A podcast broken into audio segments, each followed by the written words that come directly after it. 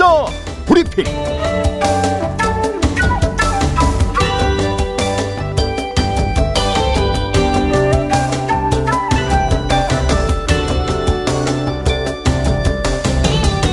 오늘은 성탄 전날을 맞아서 특집으로 꾸밉니다.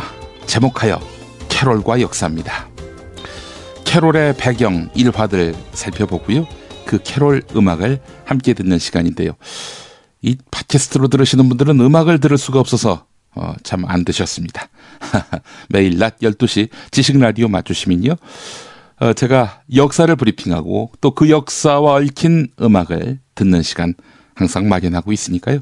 지식 라디오 라이브 방송도 많이 애청해 주시기 바라겠습니다. 먼저 고요한 밤, 거룩한 밤부터 살펴보겠습니다. 나폴레옹 1세 군대가 수도 빈을 점령했습니다. 오스트리아 시민들 자유주의와 민족주의의 새로운 기운을 맛본 뒤였는데 엄청난 수모감 또 공포감을 갖게 됐습니다. 합스부르크 왕조의 다민족 국가 오스트리아 제국은 이렇게 불안정했습니다. 1818년 오스트리아 짤즈부르크 인근에 오베른도르프라는 마을이 있었는데요. 여기 성 니콜라스 성당이 있었습니다. 26살 사제 요제프 모라는 사람. 크리스마스 미사를 준비하면서 뭔가 색다른 일을 벌여보자. 이런 창조적인 생각을 갖게 됩니다. 그래서 마을 주민들과 다 함께 부를 수 있는 노래를 만들기로 했는데요. 교회 오르간 반주자인 이웃마을 교사 프란츠 그루버와 뜻을 같이 합니다. 그래서 모어는 고향 마리아파에서 보좌 신부로 일하던 때에 써둔 그런 노랫말을 그루버에게 넘겼고요. 그루버는 기타 반주에 맞춰서 8분의 6박자 악보를 완성합니다. 그리고 크리스마스 이브 미사에서 기타 반주로 이 노래를 처음 불렀던 것입니다. 하이든과 모차르트, 슈베르트 등 이 엄청난 음악가들을 배출한 세계 음악의 수도에서 고요한 밤, 거룩한 밤이 나오게 된 것입니다.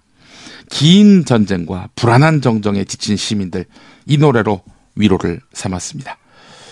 그래서 노래는 금세 독일로 저 유럽으로 번져갔는데요. 미국 뉴욕 트리니티 성공회의 신부인 프리먼 영은 이 노래 가사를 영어로 옮겨서 1859년 크리스마스 직전에 교회 주보에 소개를 했고요. 이후에 노래는 세계인의 캐럴이 됐습니다. 세기의 일화가 있죠. 이 노래와 얽힌 1914년 12월 24일 영국군과 독일군이 대치하던 곳이었습니다. 벨기에 이프르 전선. 여기서 독일군 한 병사가 고요한 밤 거룩한 밤을 부릅니다. 그러자 영국군이 따라서 부릅니다. 합창이 끝난 다음 양측 지휘관은 즉석에서 정전 약속을 맺습니다. 크리스마스 정전. 네. 이걸로 알려진 저 기적 같은 평화는 1차 세계대전 서부전선 곳곳에서 약속이나 한 듯 동시다발적으로 이루어져서 짧게는 2일에서 3일, 길게는 일주일 넘게 지속되기도 했습니다. 합심해서 급조했던 그런 크리스마스 트리가 전선 곳곳에 섰고 친선 축구 경기가 열린 곳도 있었다고 합니다. 가장 드라마틱한 순간을 장식한 캐럴. 바로 고요한 밤, 거룩한 밤이었습니다. 빗발치는 총탄과 포탄 속에 비정하게 생사가 엇갈리던 전장 속에서 잠시나마 울려 퍼졌던 캐롤이 품은 사랑과 평화의 의미. 지금까지도 우리 가슴 한 구석을 저릿하게 울립니다. 1995년 고요한 밤 거룩한 밤의 원본 악보가 모어의 원고 뭉치에서 발견됐는데요. 원곡과 다를까 살펴봤더니 원곡은 지금보다 훨씬 경쾌하고 발랄했다고 합니다. 고요한 밤 거룩한 밤을 경쾌하고 발랄하게 어떻게 부를 수가 있죠? 여섯 살 하늘이 밥을 잘 안 먹어요. 엄마, 나 이거 맛이 없어요. 그만 먹을래요. 엄마의 걱정은 점점 더해가는데요. 그런데 이때 택배입니다. 연지연 곰탕이 배달됐어요. 직접 도끼로 팬 장작불 위에 한우 사골과 도가니를 가마솥에 한가득 넣고 24시간 끓인 진구. 연지연 곰탕이 하늘이 입에 들어가는 순간 아, 맛있다. 엄마 한 그릇 더 주세요. 하늘이의 밥도둑 연지연 곰탕. 조미료 같은 첨가물이 전혀 들어가지 않아 엄마의 기쁨은 더하답니다. 연지연 곰탕은 강화군에서 김포시 방향으로 강화대교 건너자마자 있습니다. 포장 판매는 한 팩 800g에 7,000원, 7팩 이상 무료 배송합니다. 주문 전화는 010-7252-1114, 010-7252-1114. 여러분은 겨울철에 가장 생각나는 노래가 뭡니까? 여론조사를 돌렸어요. 한국갤럽이 지난 8일부터 10일까지 3일 동안 말이죠. 만 19살 이상 남녀 1009명에게 겨울하면 생각나는 노래가 무엇인가 이렇게 물어봤더니 6.8%가 징글벨을 꼽았는데 이게 1위였다는 겁니다. 징글벨은 1857년 미국 조지아주 사바나의 한 교회에서 오르간 주자였던 제임스 피어폰드가 작곡한 것으로 알려졌는데요. 말 한 마리가 끄는 썰매가 이제 원곡이었습니다. 이 노래는 후에 징글벨로 바뀌어서 세계적인 캐롤로 자리하게 됐는데요. 자, 이 음악 같은 경우 어, 전 세계인이 부르는 대표적인 크리스마스 캐롤 아니겠습니까? 흰눈 사이로 썰매를 타고로 시작하는 국내 번안 가사는 우리의 소원은 통일을 작곡한 고 안병원 선생이 지었습니다. 고 안병원 선생이 오래 타계했지요. 네. 이후 다양한 크리스마스 캐럴 음반으로 소개돼 불려졌는데 1980년대 초반에 심영래 씨가 아, 이 코믹송으로 낸 거 아닙니까? 흰눈 사이로 썰매를 타고 달릴까 말까 달릴까 말까 어린이들에게 악영향을 줄 수 있다 이런 이유로 해서 금지곡이 됐었습니다. 창법 불량 뭐 이런 명목도 있었는데 말이죠. 어떻게 부르든 그 자신이 개성 있게 부르는 것 같고 이건 되고 저건 안 되고 이, 이 말이 됩니까? 어목한 시절에 있었던 일이죠. 네, 전 세계인의 겨울 노래 징글벨 듣고 오겠습니다.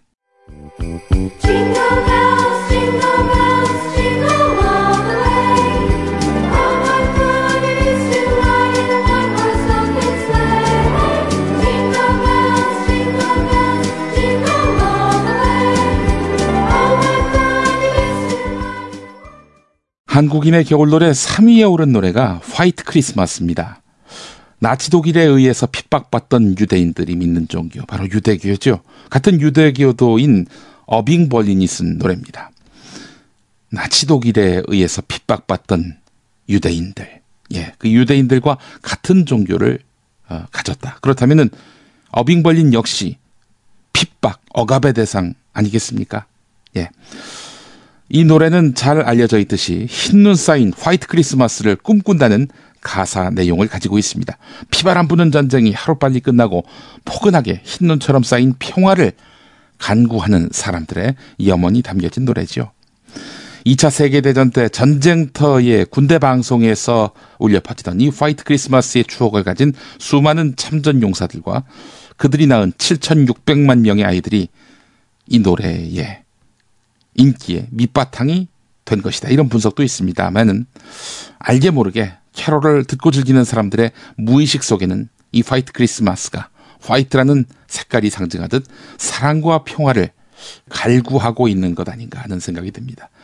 헬조선에 사는 백성들도 마음은 다르지 않을 겁니다. 네. 헬조선 빨리 평화로운 한국으로 거듭나기를 바라면서 화이트 크리스마스 보내드립니다.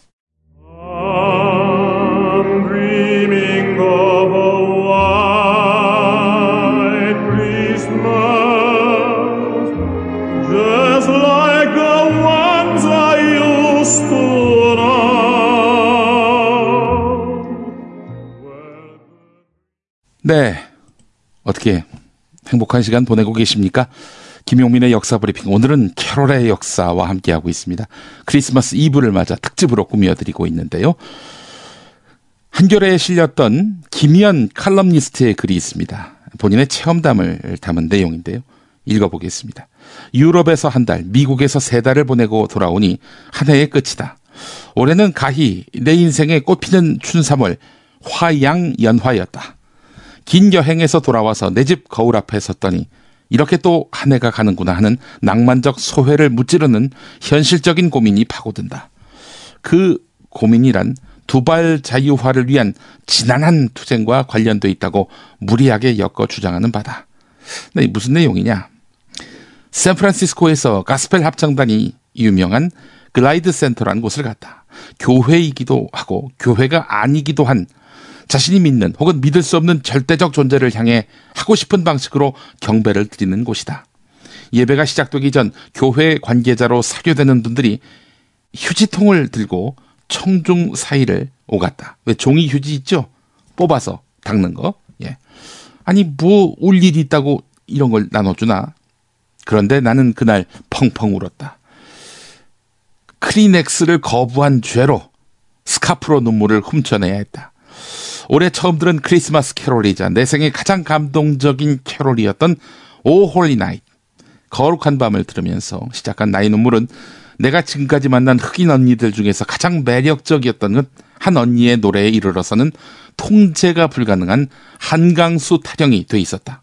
얼어붙는 전율 뒤로 흐느낌이 찾아온 것은 그녀가 나는 아름답다고 노래하던 순간. 그날 오후 금문교 다리 아래 태평양을 바라보며 노트했었다. 오늘 이후로 나는 아름답지 않다. 누군가를 사랑하기엔 너무 늙었다. 이렇게 다시는 말하지 않으리라. 이런 글이었습니다. 한 조그만 프랑스 도시에 프리시도, 가프, 드, 로키모, 아, 이름 복잡합니다. 이런 이름을 가진 와인 감식관이 있었는데 교인으로서보다 시인으로 더 알려진 이 사람에게 교구 신부가 크리스마스 미사를 위한 시를 써줄 것을 부탁했을 때 프리시도는 놀랐습니다. 아, 나의 재능이 교회를 위하여 쓰일 수 있겠구나. 감격도 했고요. 예. 먼지 나고 울퉁불퉁한 길을 마차를 타고 프랑스의 수도로 가는 여행길에 프리시도는 신부의 부탁을 생각했습니다. 시는 분명히 종교적이어야 하고 크리스마스에 초점을 맞춰야 하고 성경에 기초해야 한다. 그러면서 누가복음을 참고하면서 프리시도는 베들레헴에서의 예수의 탄생을 증언하는 것을 상상해 보았습니다. 축복받은 그날 밤 현장에 있다는 생각을 하자 영감이 떠올랐고요. 그렇게 해서 시 오 거룩한 밤이 완성됩니다.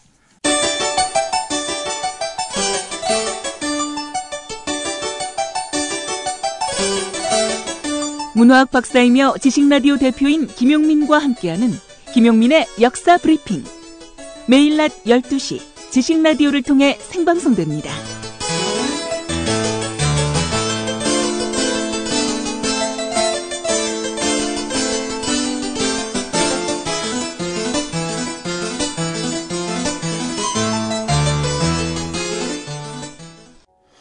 여러분 즐거운 크리스마스 보내시기 바라겠습니다.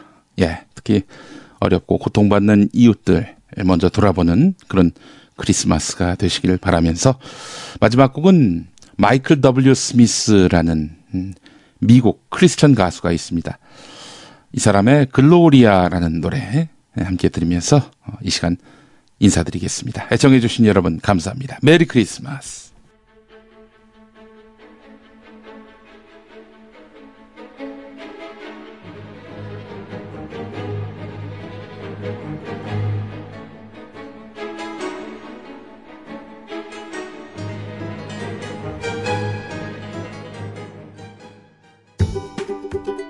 대한민국 방과후 학교 지식 라디오의 문이 활짝 열렸습니다.